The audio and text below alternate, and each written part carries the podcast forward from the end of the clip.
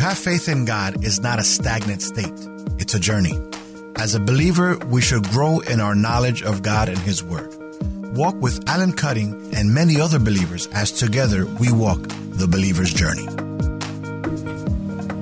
Aloha, and thank you again for joining us for another week of uh, the believer's journey. I'm so glad you've uh, joined us today, and I want to just thank you, everybody, for supporting, praying for, and watching our teaching. Uh, we're dedicated on teaching the accuracy of the Bible, and hopefully, uh, through all this, your relationship with Jesus will be strengthened in, in your life. I want to say uh, that today we have a very special guest. who Was on our show last time. and Lon Eckdahl is here. We're going to talk about obedience. Uh, I know to a lot of people that's kind of a hard word to swallow, but there's a lot of teaching about obedience, and we want to talk about it today. And I want to remind everybody if you're when you watch this program, if you please subscribe to our our program or our channel, and if you comment or ask questions, uh, send an email with questions, however you want to do it. I'll be glad to respond to them, uh, answer your questions, and possibly put your questions on our program when we have our special on uh, que- uh, questions on the fly. Anyway, uh, let's go ahead and start off. And Lon, good morning. Good morning. It's good to be here again. Yes. good to see all of you out there. So, before we get started on our topic, let's talk about you and your ministry again. Um, I've known that you've been surrounded, as in the time that I've known you, by some pretty incredible people. I mean, we have uh, Jim and Jack, and you know, so really influential people. Some one thing I learned from you is that you don't. Well, let me say it this way as a pastor, you have mentors, right? You mm-hmm. have people you go to, obviously not in your congregation, but you have people you go to, mm-hmm. other pastors that you pray for, that pray for you. How important is that? Because we have an audience of several scores of missionaries and ministers that I think it's important for you to, to comment on that. I think it's crucial to your ministry to have people praying for you and supporting you and giving input into your life uh, we surely don't have all the answers, that's for sure. We had a professor in college that would flat out tell us, I don't know the answer to that. And, and I always thought that was part of his integrity that he would admit that. But yeah, I have a couple pastors that I know pray for me, and and then the professors that have spoken into my life in my years of training, and I thank God for all of those people. Um, even some of the people in my congregation that I'm mentoring also spoke into my life through what they were experiencing as they grew in their own faith and in their own ministry. So, this whole thing of being a Christian is really about relationships. It's not only a relationship with God, but it's a relationship with each other, relationship within families, and all of that. That's all a part of God's plan. So, any time that we can enhance those relationships, it's to our benefit. Now, I know that you also are kind of responsible for many of us who um, entered into the ministry. Talk about that. Well, it's exciting to watch when you sow seed, to watch that seed grow and bear fruit. And so that's why I'm real excited about Alan and watching how the Lord is using him and what God has done with his life. There were some times that I, I would never have envisioned this outcome. Uh, Alan had some serious struggles, and I wasn't sure he was going to make it, but he did. God's grace is really profound. And then uh, another fellow just passed away, Chuck Smith, one of my first teenagers in my first church came from a dysfunctional family. And uh, one day I said to him, Chuck, I'm going to pay your way to youth camp. And when I told my wife that, we were making $50 a week, and she said, You can't afford to do that. I said, I can't afford not to do that. So we sent Chuck to youth camp, and his life was changed. His whole history was changed. And he ended up becoming a minister and pastored several churches and did a great job, and so it's worthwhile to invest in the lives of those that uh, God is at work in already. So it's been a joy to watch God do that. In fact, our last program, you talked about this Marine that uh, gave the five hundred dollars yeah. that uh, paid for the mortgage, uh, and uh, today he's married to a pastor. Right, he's a pastor's wife. Yeah, that's tough for a Marine to swallow. no, he's a great guy. And Karen, the pa- one who's the pastor, uh, of course, I know Karen pretty well, and uh, she's an amazing lady, and yeah. she basically has been under your wing even till today. Yeah, that's true. Yeah, she, but she does as much for me as I would ever do for her. She just she loves people, and if she thinks that you need anything, she's going to get it for you. And uh, she's really a, a very loving person, good, good pastor. She's been in her church over 20 years. She's one of the best pastors I know. She's in uh, where in Southern California. Yeah, yeah. What is it down there by Long Beach, West Westminster? Westminster, yeah, something like that. Westchester. I don't know. I know West something. Yeah, Westchester, Westminster. I'm sure she's going to correct us both. you can count on it.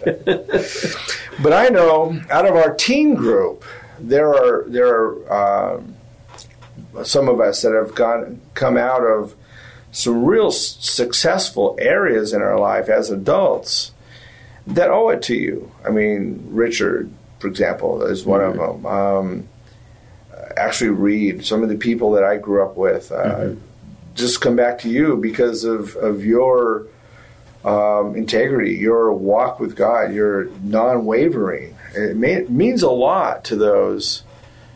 Um, I mean, you have a testimony to those of us you know, who do struggle, who do have the situations, and and I want you to mention or talk about how important it is to maintain your testimony as a pastor, as a Christian leader and mentor to those who are just new and young in the Lord. Well, if you don't maintain your own integrity and your own lifestyle, then the words you speak really are meaningless. They lose their value. So if the words that you speak or whatever you share with people, if they're going to have any value at all, then it's got to be backed up by a life that's well lived. And so, uh, since the Lord called me to preach, I've lived for that, lived for preaching the word. But that all has lost its meaning if I if I don't live those same things, those same truths. So it's it's crucial. Yeah, it's very crucial. And I think because of that, there are lives all over the West Coast, Hawaii. I don't know about any further than that. Uh, maybe people who've moved away that um, look up to you because of that integrity. Well, I don't deserve it, but yeah. well, I think that God, there's a special place, I think, in with people who do that that God honors. God honors people like you because you've maintained that integrity. You mm-hmm. maintained mm-hmm. the idea of not just being truthful, as we talked about last time, but being honest. Mm-hmm. And I think that that's really important. And I think that's part of obedience.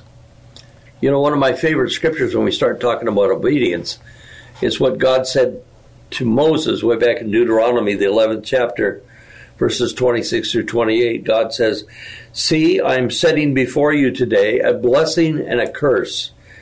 The blessing if you obey the commands of the Lord your God that I'm giving you today. The curse if you disobey the commands of the Lord your God and turn away from the commands that I give you today by following other gods which you have not known. So God is saying, you know what? It all boils down to a blessing and a curse. I really want to bless you, but the blessing is going to come in your obedience. And if you fail to obey, because my concern is for you, I'm not an arbitrary God. The, the rules that I'm giving you, the commands I give you, even the Ten Commandments, are for your good. And so I give them to you so that you might be blessed. But if you fail to obey them, if you don't believe they're valid, then there's going to be a curse. And so that's that's pretty simple, and that uh, it's hard to miss what God's really saying to us. He he expects obedience from us. He he demands obedience from us. So, as a father, what kind of a disciplinarian were you? Well, I feel like I was a pretty strong disciplinarian. Uh, people that don't believe in spanking probably wouldn't like me because I started spanking my kids when they were even babies and would throw a little f- fuss and fit, just a rebellious kind of thing, and you just needed a little swat on the bottom. But I think the best picture of discipline that I ever saw came from my son. And uh, to me, I I never thought of it myself, but I thought it was awesome. He had a son that had turned 12, and they lived out in the country. His son's name was Brock. My son's name's Gary. And Gary bought Brock a BB gun. And they lived out in the country and showed him how to use it. Well, after Brock had had that gun for a couple of weeks, one day Gary came home from work and saw that there was a, a hole in the window of the shed out back. In fact, two holes that had been made by the BB gun. And so he thought to himself, well, uh, I'm going to wait till I have some time with Brock because I really I want to make this a real teaching thing. So he waited till he came home the next night, and he'd been thinking about what he wanted to do. And so he said to Brock, Brock, I need to see you. Let's go out in the shed together. So they went out in the shed. See those two holes in the window, Brock? Uh, looks like they were made by your BB gun. Did you shoot the window of the shed? Brock said yes, he did, and he admitted that he did it. And Gary said to him, Well, you know, we all make failures in life. God has laid out a plan for us of things to do that are right, and we, we fail, we mess up. And God sent Jesus into the world to pay the penalty for our sin on the cross so that we could be forgiven for those wrong acts. Well, I want to illustrate to you what it's like to receive the penalty for the actions you committed. So rather than giving you a spanking, I want you to give me a spanking. And he picked up a board off the woodpile and he said, I'm going to bend over and I want you to give me some whacks with this board, and they better be good because uh, we're not going to quit till you do it right. And Brock began to cry, and he ended up spanking his dad. But he was a changed kid from that day on. He never got over that he realized that what it meant for Jesus Christ to take our penalty for the wrongs that we've committed, how important obedience was. And uh, he, he's been a different kid ever since. I mean, it changed his life completely. And I thought, wow, that was a, a really neat use of discipline. But, uh, but I never thought of it. He did, but uh, I thought it was kind of neat. Well, I'm assuming he learned from you well, I don't know about. I never did that. I didn't want him to spank me. well, I understand that, but I think that that sometimes we come up with things in principle and put in action because of what we've learned. Yeah, that's true. Probably, probably he did. You know, I think Gary's from what I, you know, Gary's always seemed to be close to you. I mean, as a kid, we are close. Yeah. So I would think that you've been that. I mean, there's times when I've done something and you've never spanked me. Of course, I was yeah. older. but you sure did let off on me and tell me. Well, you deserved a spanking, but there's one other one other story I'll never forget because it was the hardest thing I ever did. But Gary was in Little League playing for a Little League baseball team, and we had planned a big kids thing for the church kids. We were going on the bus down to uh, a park like Disneyland. I think it was what's the one where your mother lives? Oh, it's um, ah, Six Flags Magic, Magic Mountain. Mountain. Yeah, Magic. We were taking them to Magic Mountain, and we were going to camp out on the way. And and well, Gary's baseball team won their division, and we are going to go into some playoffs. And it conflicted with this trip we were taking with all the kids. And Gary wanted to go on this trip so bad and I said, Gary, you made a you made a commitment to your team. You need to follow through on that commitment. So I'm not going to let you go. I want you to stay here and play out your commitment. And so when we pull out of the on the bus with all the other kids out of the parking lot of the church, Gary's standing there with tears in his eyes. And I left him, and it was the hardest thing I ever did. And he went ahead and played his baseball games. Now our trip didn't turn turn out to be the greatest trip because the bus broke down and a couple other things happened. We didn't even get to follow through on what we planned to do, and so he didn't he didn't miss much.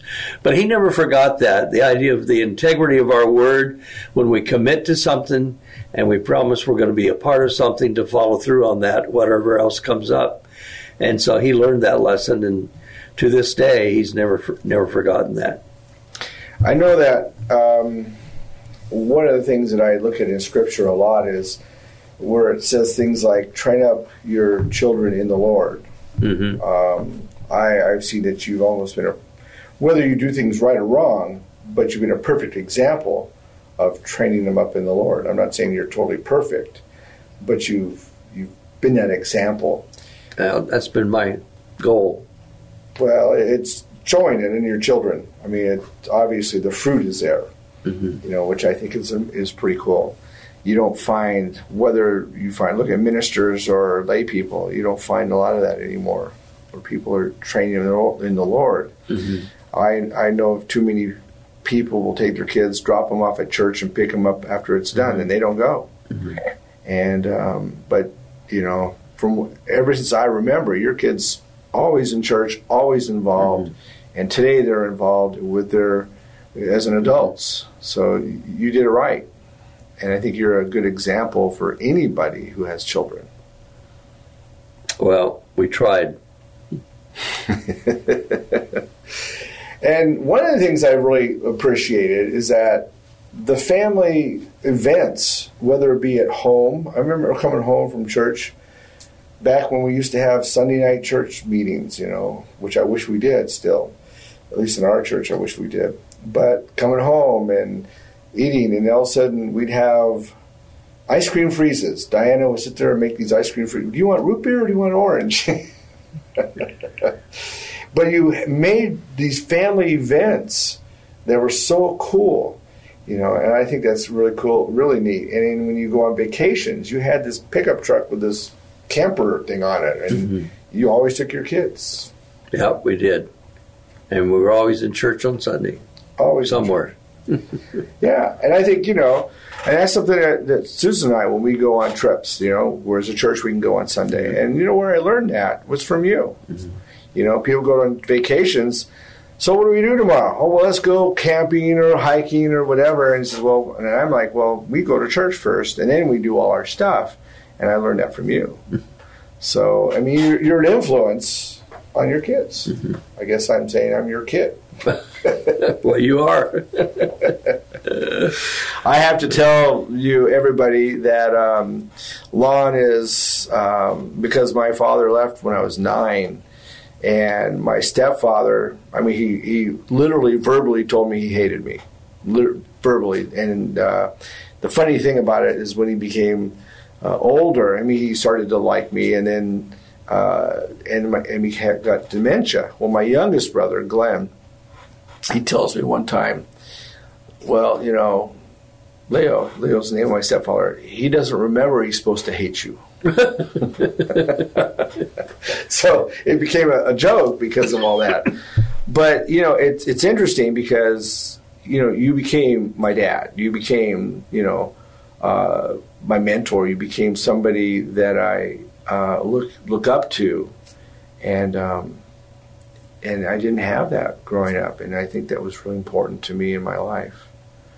So, and I believe you're probably that to, I mentioned Karen, you're probably that to Karen. You know, you you've been a, a father figure to a lot of people, and I think that when we talk about obedience, I really believe God put a lot of us in your life for that purpose. I think that your willingness to be obedient to God, to invest in our lives, has blossomed in fruit in our lives and your life um, to um, the nth degree. What do you think? Well, I feel like I'm receiving the fruits of whatever we did right.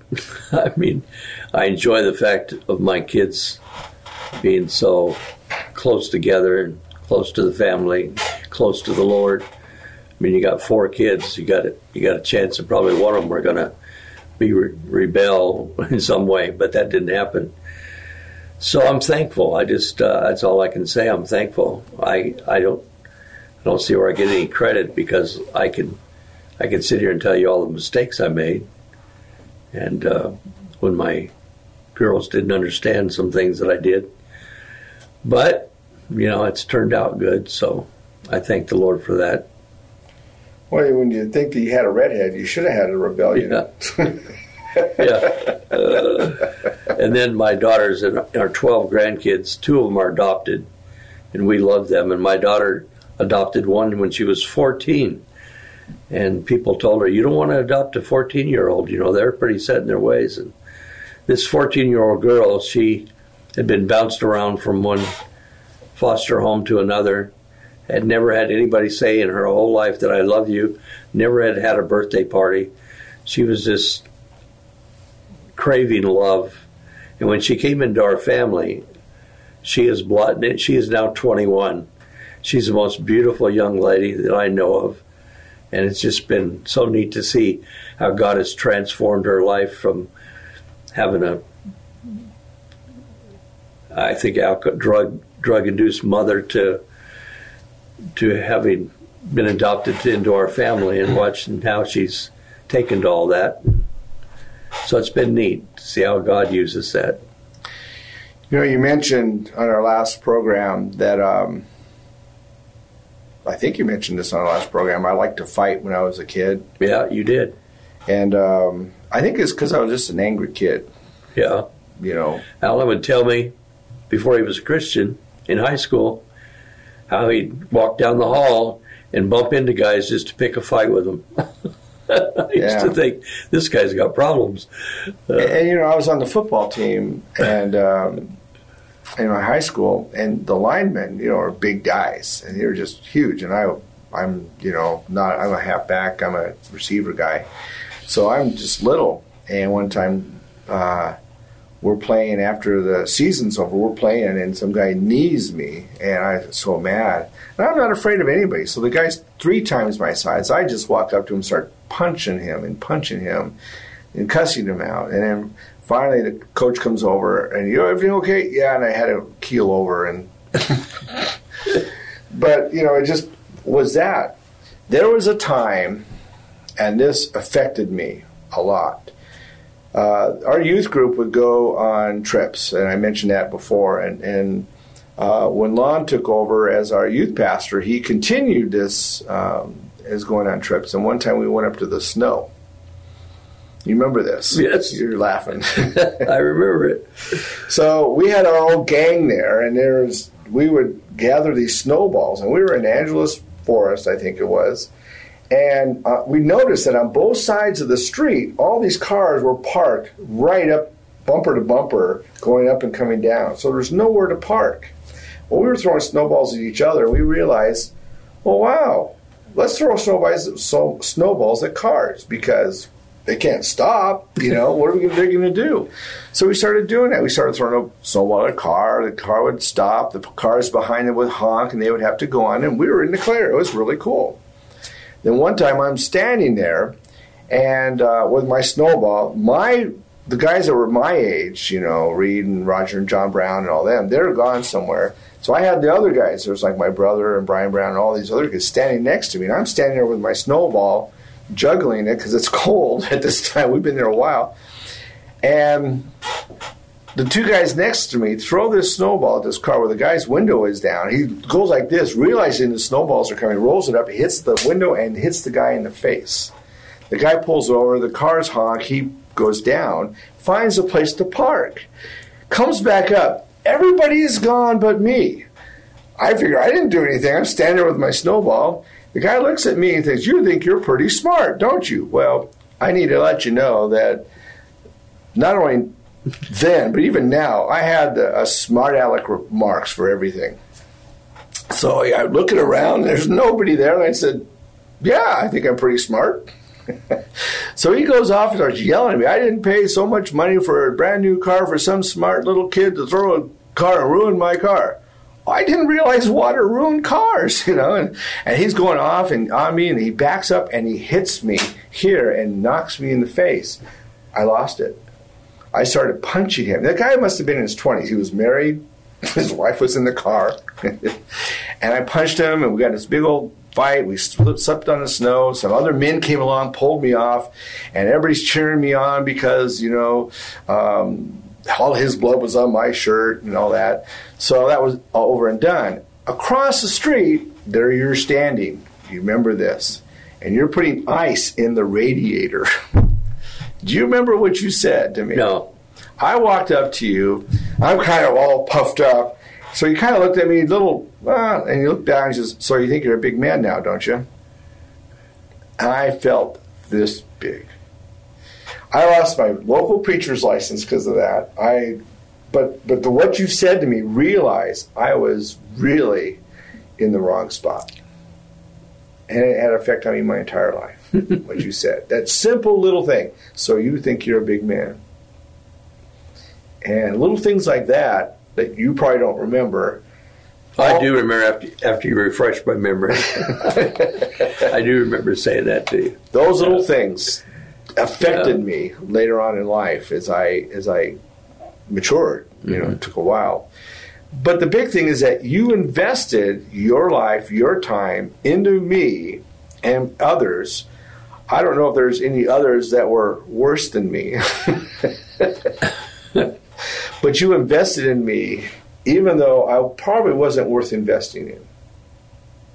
Oh, you were. Well, maybe today, but 30 years ago, you probably said something different. You know, and and I think that that's so important because I don't know in your mind or in your life if if I was somebody God put on your heart or it's just because that was your nature. Well, you know what? God doesn't give up on people. And if we're going to be Christ-like, how can we give up on people?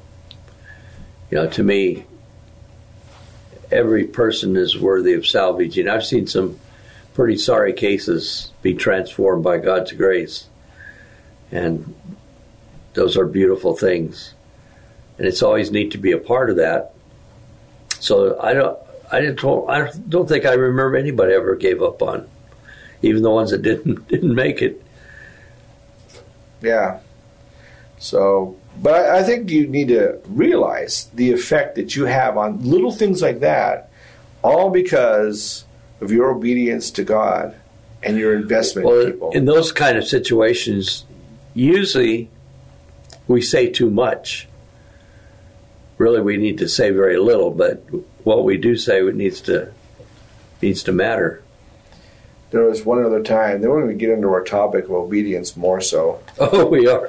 but I, I um, uh, there was another guy you took in. His name was Randy, mm-hmm. and um, Randy was in some kind of trouble at this point, and uh, he was going to come pick me up from work.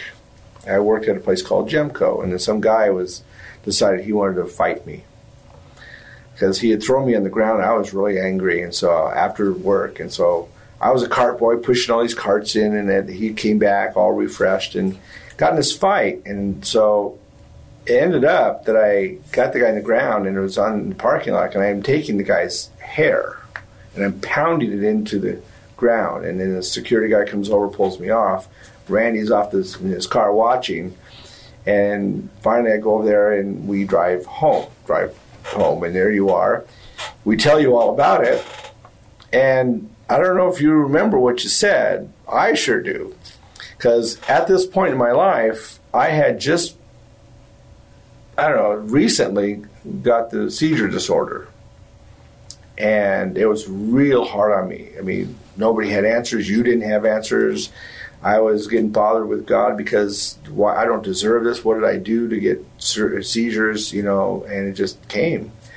So as we told you the story, and I'm kind of like, you know, yeah, wow, and you looked at me and said, "So, how does it feel to have seizures and brain damage?" Because you could have given that guy brain damage by pounding his head in the ground. You really told me off. Not only that, because Randy was there, it's like Randy's picking me up. What if the police came and we had some real problem there, and you really let me have it? And I, and I guess in my ministry through the years, God brought me to a place that I understood what it was to have this, to learn to have empathy for others. And that situation that that you told me off on is what that what really helped key into that mm. area. Sounds like I should have told you off more often. Probably. well, uh, I, I, needed it. I needed that. I didn't. I didn't have that, and it was a good constructive way you did it. It wasn't just you know, you know, get out of my face. You're no good for nothing. You never did that. It, it was always you took a good biblical, you know, stand that told me off, and I thought that was honorable. So, and I'll never forget how you've invested in my life, and I, I think that is. Uh, hopefully, my wife and other people feel the same way. That it was important that you invested in me. Hopefully. so obedience.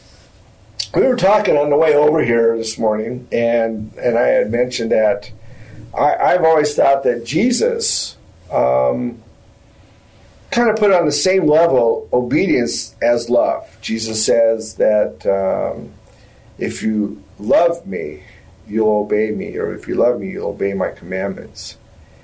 And in the Christendom today, all we hear about is love.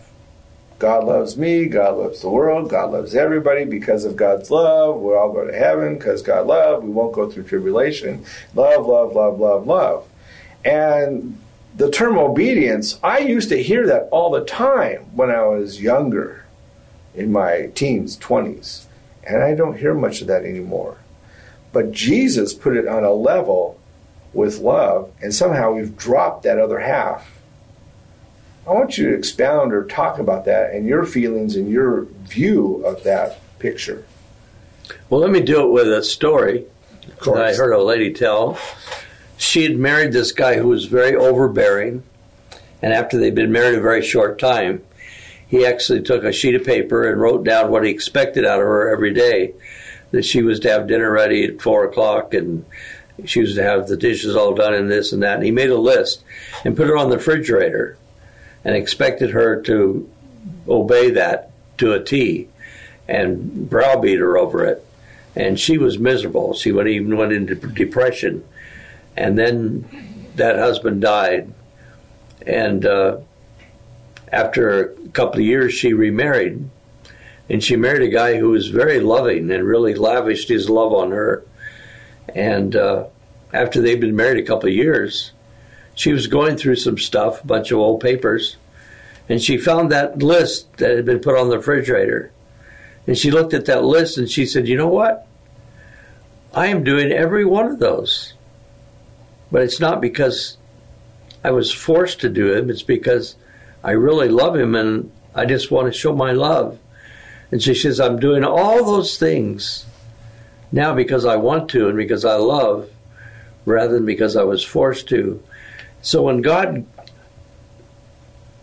shares his commands with us, they are, they are all shared in love. It's why, you know, not only the Ten Commandments in the Old Testament, but Jesus came along and actually upgraded all those commandments. He actually raised them to a new level. You know, now it's not just the act of adultery, but to look on a woman to lust after her. It's it's not what you do; it's the thought in your mind that can bring problems. You know, and God raises us to a new standard and I think it's in the context then of our relationship with Him, which is a love relationship, that when we really sense His love, when it overwhelms us, and we respond with love in our hearts, then we we just naturally do what He wants us to do. Like the Bible says, do those things that are pleasing in His sight. So when I honor Him with my tithe, my stewardship, when I sing praises to Him in church, when I pray to Him, uh, whatever I do, when I'm helping my neighbor because I love God, uh, all of that, God just smiles because we've made Him happy. You know, I did a teaching recently on the Beatitudes, and and I think the way we look at it has a lot to do with how we start to love and honor and live for Jesus. hmm We can look at it as, you know, we need to, like you said with this woman, you do it because you're forced to. And sometimes Mhm. we feel like God's forcing us to want, you know, doing these things. But there's a point in there where it talks about the desire of your heart and our desires. So if we desire to honor Him, we desire to do the things that the Beatitudes teach, you know, to be a peacemaker or whatever it is, it, it becomes more of the idea that we're, like you said, we're, we're being obedient, but because of our desire and our love for Him, not because we're being forced to. And I think the Old Testament's the same way. I mean, God gave us the, the commandments uh, to teach us how to live in a relationship. It's all out of love. It's mm-hmm. all out of you know a perspective of, of uplift, uplifting one another. And getting ready for this session, I thought it was interesting that we know the Bible says children children obey your parents, but right near that, then it says, fathers, do not exasperate your children. Instead, bring them up in the training and instruction of the Lord. And I thought that's interesting. That it gives children the responsibility to obey, but rather for fathers to take that. So oh, you need to obey me. God says, don't exasperate your children. Bring them up in the nurture and the instruction of the Lord. You know, and I this thing of obedience. You know, at some some weddings, the ladies don't don't want those words in the wedding vows to to love and obey their husbands because husbands say you're supposed to obey me you know that's not the, the attitude that god put that together with you know we're supposed to love our spouses like christ loved the church and if we love like that they'll have no problem with obeying you know but but we get it so messed up when we try to put it into our own framework it just doesn't it doesn't work Yeah. I actually use uh, Ephesians 5 in, in marriages, you know, and a lot of a lot of ladies just do not like this. I go, well, let me explain it to you. so I talk about submitting to your husbands as unto the Lord. It's it's it's you know the whole idea is perfect cycle, and but when I get to the husband or the future husband, I says, you know, the really the heavy's on you. that's right it is It is. And, I, and I tell him, you know, he says to love your wife as Christ loved the church. And the problem is, as our definition of how Christ loved the church is is altered, mm-hmm. what, what was reality. And I learned it. I didn't learn that, but I learned this one other passage from Reuben Welch in 1 John 3.16, where it says, this is how we know love, that we ought to lay down our lives for the brethren. Mm-hmm. And he, he put this in one of his books. Uh, we really do need each other. Mm-hmm. He said he said basically that doesn't mean that we're supposed to go out and die for one another and, and kill each other. We have just a bunch of dead Christians, basically. You know, we aren't really mm-hmm. laying down our lives. And he talked about what it was to lay down our lives. And so I talked. I I started reading more in John in 13. It says Jesus gave us a new commandment that we love one another as He loves us. Mm-hmm. And people answer, uh, how does that? How did Jesus love us? Well, he died on the cross. Well, no, he's talking. He hadn't died on the cross yet, hadn't gone. So he's telling us to love as he is loved. So we need to define that. So when I we talk about Ephesians, how did Jesus love the church? Well, you know, he prayed for them, spent time with them, mm-hmm. fed them, healed them. You know, mm-hmm. he washed their feet. He was a servant. And then these girls want to get married. Yes. but it's this whole cycle that brings us to the idea of desire mm-hmm. that we want to mm-hmm. be submissive, we want to love, we want to give of ourselves. And this this idea of we give 50-50 is a bunch of garbage. Mm-hmm. You know, we give 100-100, we give all of us. I actually learned that from you years ago. Never thought about it till later I got older in life. you know, you give all of yourself. You get 100% of you. And it's something I heard you in a sermon one time. Not that you ever sat and talked to me, but I hmm. heard you preach it. most people today we're so self-centered in our world. You know all we think about is self. Look out for number one. You know that's not what the bible teaches. That's not what jesus is all about. So look out for your neighbor and look out for those around you. And so there's that's where the fun is. Yeah. I think obedience is one of the foundations of the scripture. Uh, I find um, that basically four I look at that's to live in holiness, to live in righteousness, to live in faithfulness, and live in obedience. Mm-hmm.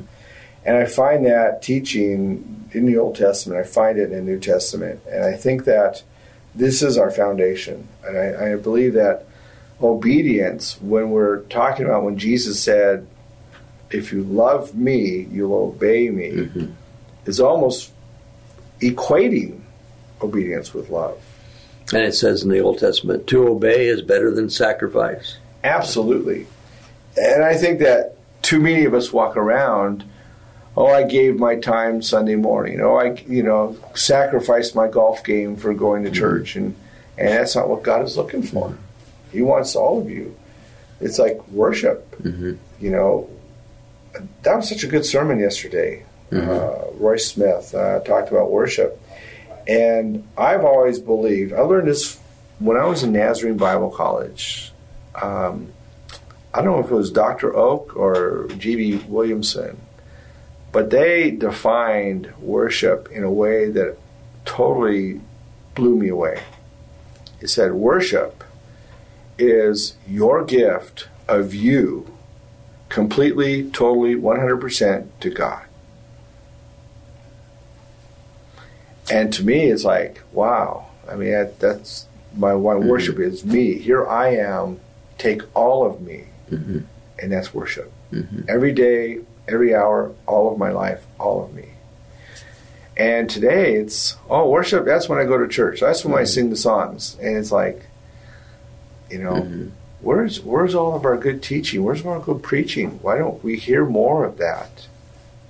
Even when it comes to stewardship, love is is connected to obedience. And if love is really connected to obedience, then I'm not going to have any problem with my stewardship. You know, people say, well, tithing is just Old Testament. Well, if that was what we were supposed to do under law, can I give any less under grace than I was required to give under law? I mean, what's that say about my love? You know, and so it seems like just like the Ten Commandments were upgraded, that our stewardship ought to be upgraded. The, the tithe should be the utmost minimum. And uh, love says, I just want to do everything that I can. So it's interesting how people try to water down what God says in order to make themselves feel better. And honestly, uh, and I, we I haven't talked to you about this at all, but honestly, I, I I teach that you know we need to honor the teaching of the Old Testament. That the New Testament is just an extension of the right. Old. Mm-hmm. Um, that the law, if you look at the law as it was given, it was given to teach the people. I mean, look at the Ten Commandments. God gave that to the Jews mm-hmm. after they left is Egypt because they were under oppression. Oppression. They didn't know mm-hmm. how to interact, how to honor Him, mm-hmm. and it was an idea of how to develop a relationship with God and how to develop a relationship with one another. It's all about relationship. Mm-hmm. So when you look at that following through, you don't give it up because we have the New Testament, mm-hmm. because what the New Testament wouldn't even make sense without the Old Testament. Yeah, yeah, that's and, true. And didn't Jesus say, "I didn't come to destroy yeah, abolish him to fulfill. Yeah. fulfill the law.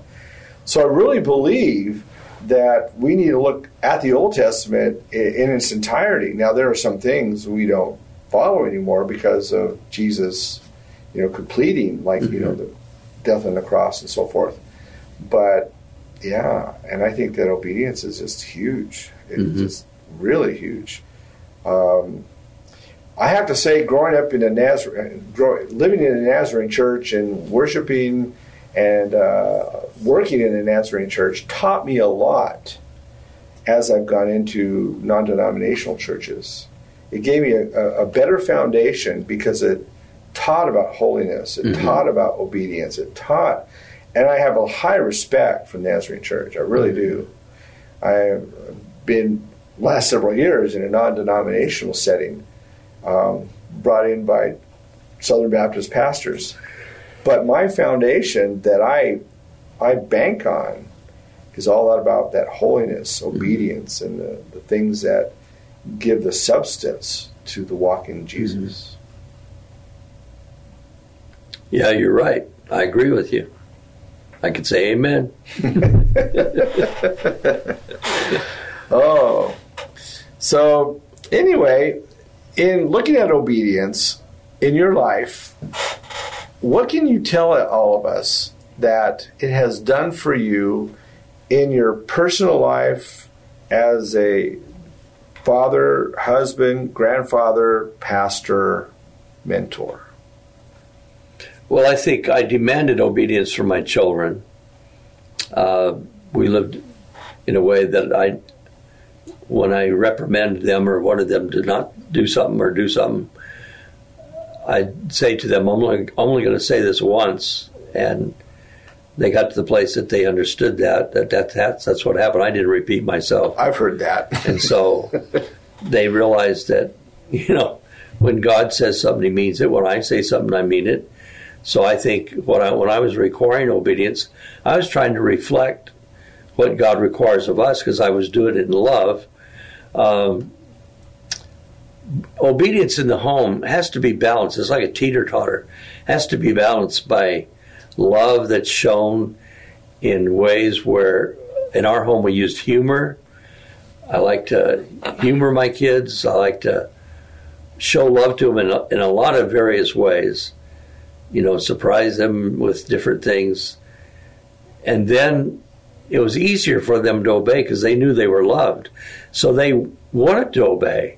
You got a lot of kids in homes today that don't want want to obey, and they need to be motivated to want to obey. You can still end up disobeying even if you want to obey, but that can be more of a mistake. But my kids wanted to obey. They they loved to be, obey because the things went well in the home when we when everybody did what they were supposed to do.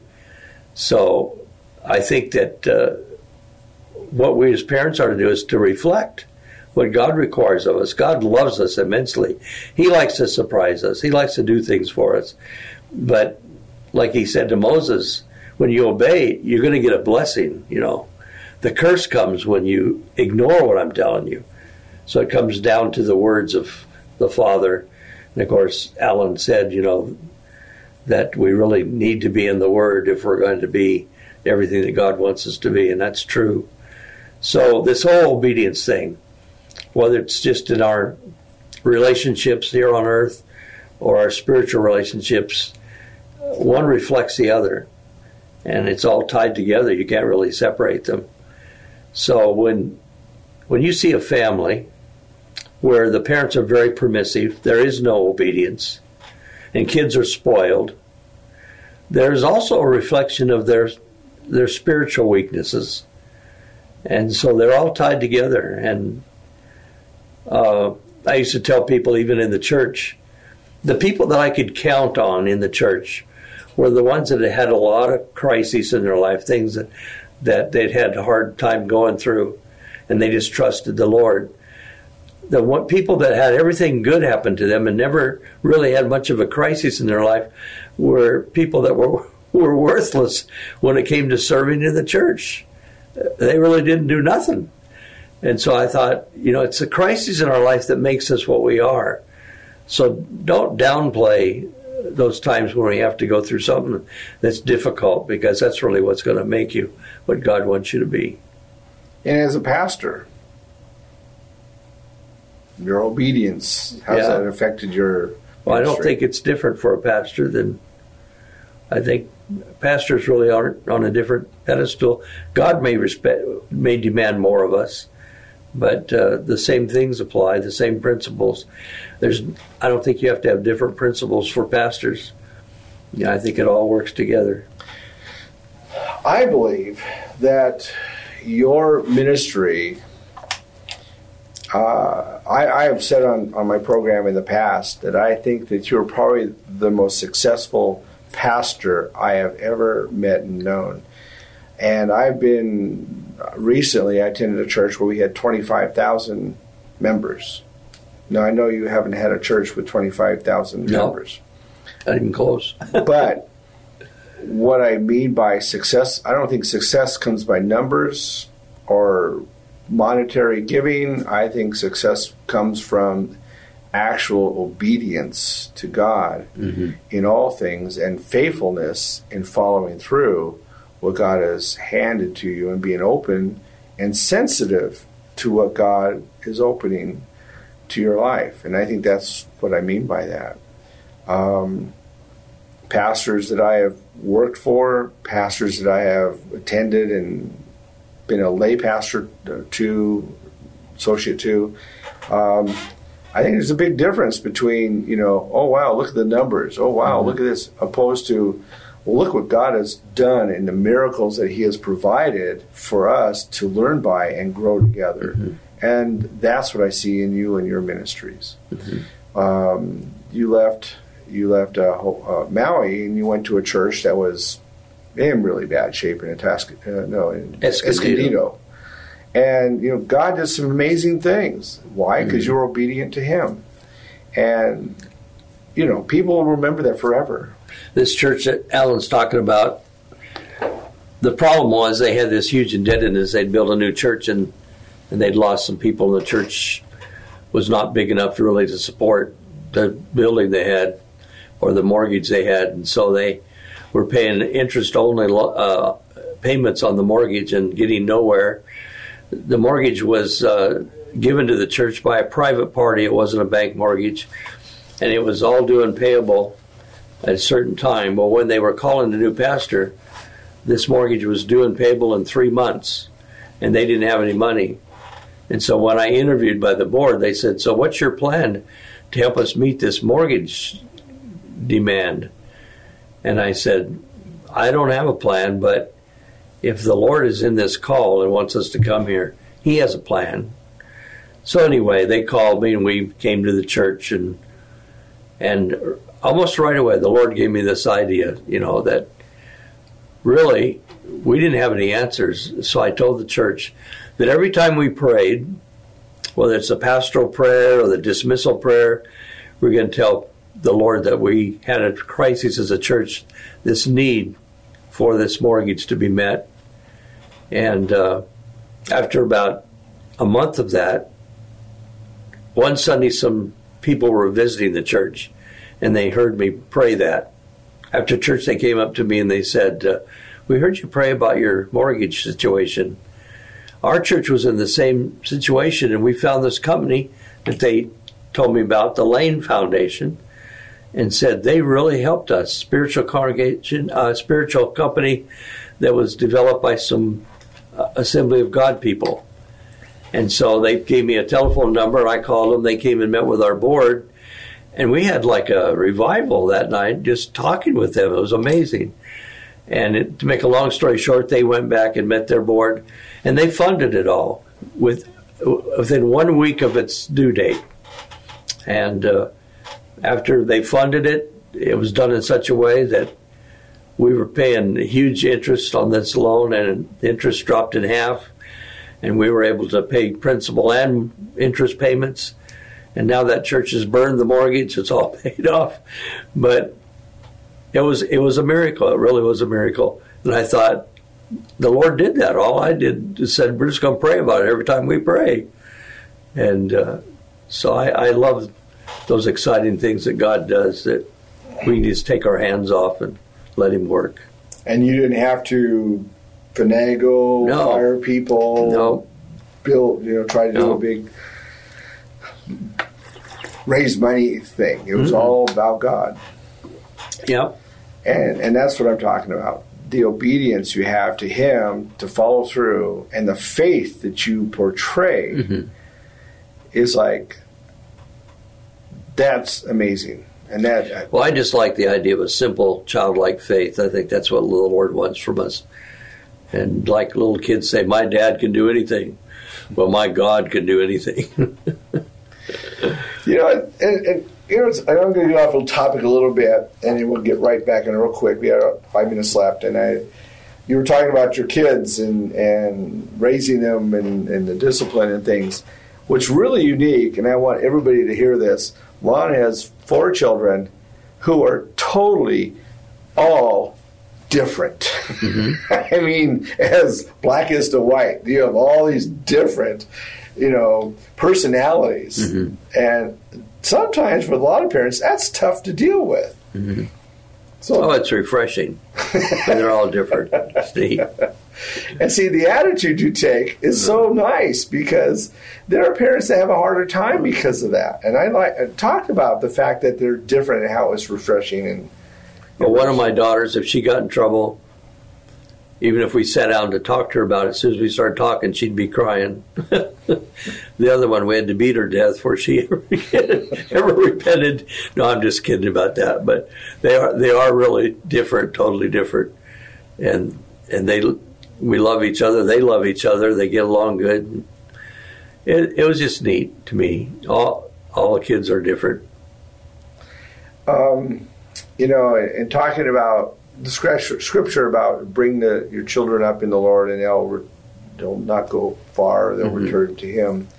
And uh, and I think this is a good good thing to under, let a lot of our pastors and missionaries hear this. Uh, I know that I have worked for a couple pastors that uh, they they weren't like that. Their ch- children went way astray, you know, because they weren't mm-hmm. uh, honoring God in the obedience of raising their children mm-hmm. right in the Lord. And uh, well, too many people in ministry, you know, there's a ministry is tough, especially today, and it's easy to go home from our ministry assignments and kind of badmouth some of the things that are happening in the church organization or whatever. When our kids hear that, you know, they lose faith in the church and and it damages them and I think it's wrong and it happens so often and then pastors or missionaries wonder why they lost their kids. You know, you need to create love for the church, love for the other missionaries, love for Christ. You know, it's all in the context of love. And whenever you short circuit that, you're in trouble. I um, when I go to Moldova, and um, I work with some with Young Life and some with uh, camp, a lot of them with Campus Crusade. There's about 60 to 70 on staff with Campus Crusade. And one of the things I, I really spend a lot of time on is balancing your ministry and your family. You know, and a lot of pastors, a lot of missionaries, a lot of people who feel like they're in ministry because God called them to preach or mm-hmm. teach or whatever it's like, well, God called me to do this, and so they let their family kind of go because they feel their calling is over here, and they neglect their family, and they don't know how. They've not been taught. Our colleges don't teach how to balance that mm-hmm. in their ministry. That's true. Yeah. So, you've done a good job. You've done an amazing job, not only with your kids, but those of us you've invested in, and I think that you know it's commendable. I think God has honored you. Well, thank you. So, just did my best. and I think your wife has a lot to do with it too. Yeah, she does. Diana is just totally She's amazing. solid as rock. Yeah. So, um, anyway, it's been a, an enjoyable two weeks. It's been really nice to have you on our show. And um, if you have anything else to say, we got a couple minutes. No, I think I'm done. I've never known you not to say something.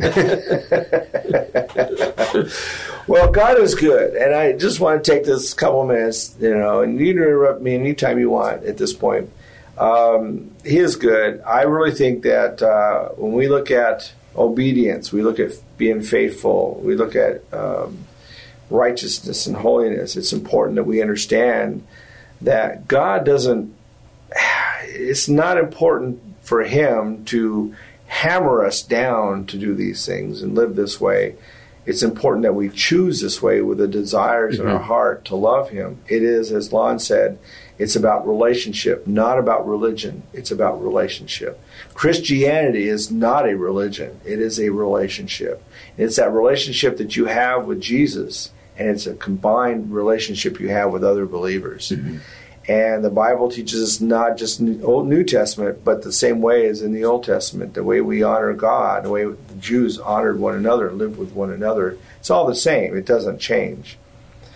So, as we go from this, I challenge you to look up scriptures that talk about obedience, talk about honoring God, talk about love and adding obedience to this so we see that it's a matter of desiring to worship him honor him Mhm. live for him and i think you'll notice your life will change in amazing ways when you live That's true. in this way That's true. You're absolutely right. well thank you so everyone you all have a wonderful day a wonderful uh, week and uh, may god bless you and subscribe to my uh, program here, my channel. And uh, if you have any comments or any questions, please write them, and I'll be glad to answer them. Aloha. Alan Cutting and the Believer's Journey radio program seeks to teach the Word of God in a clear and practical manner. For more information, please visit the podcast page at am630theword.com.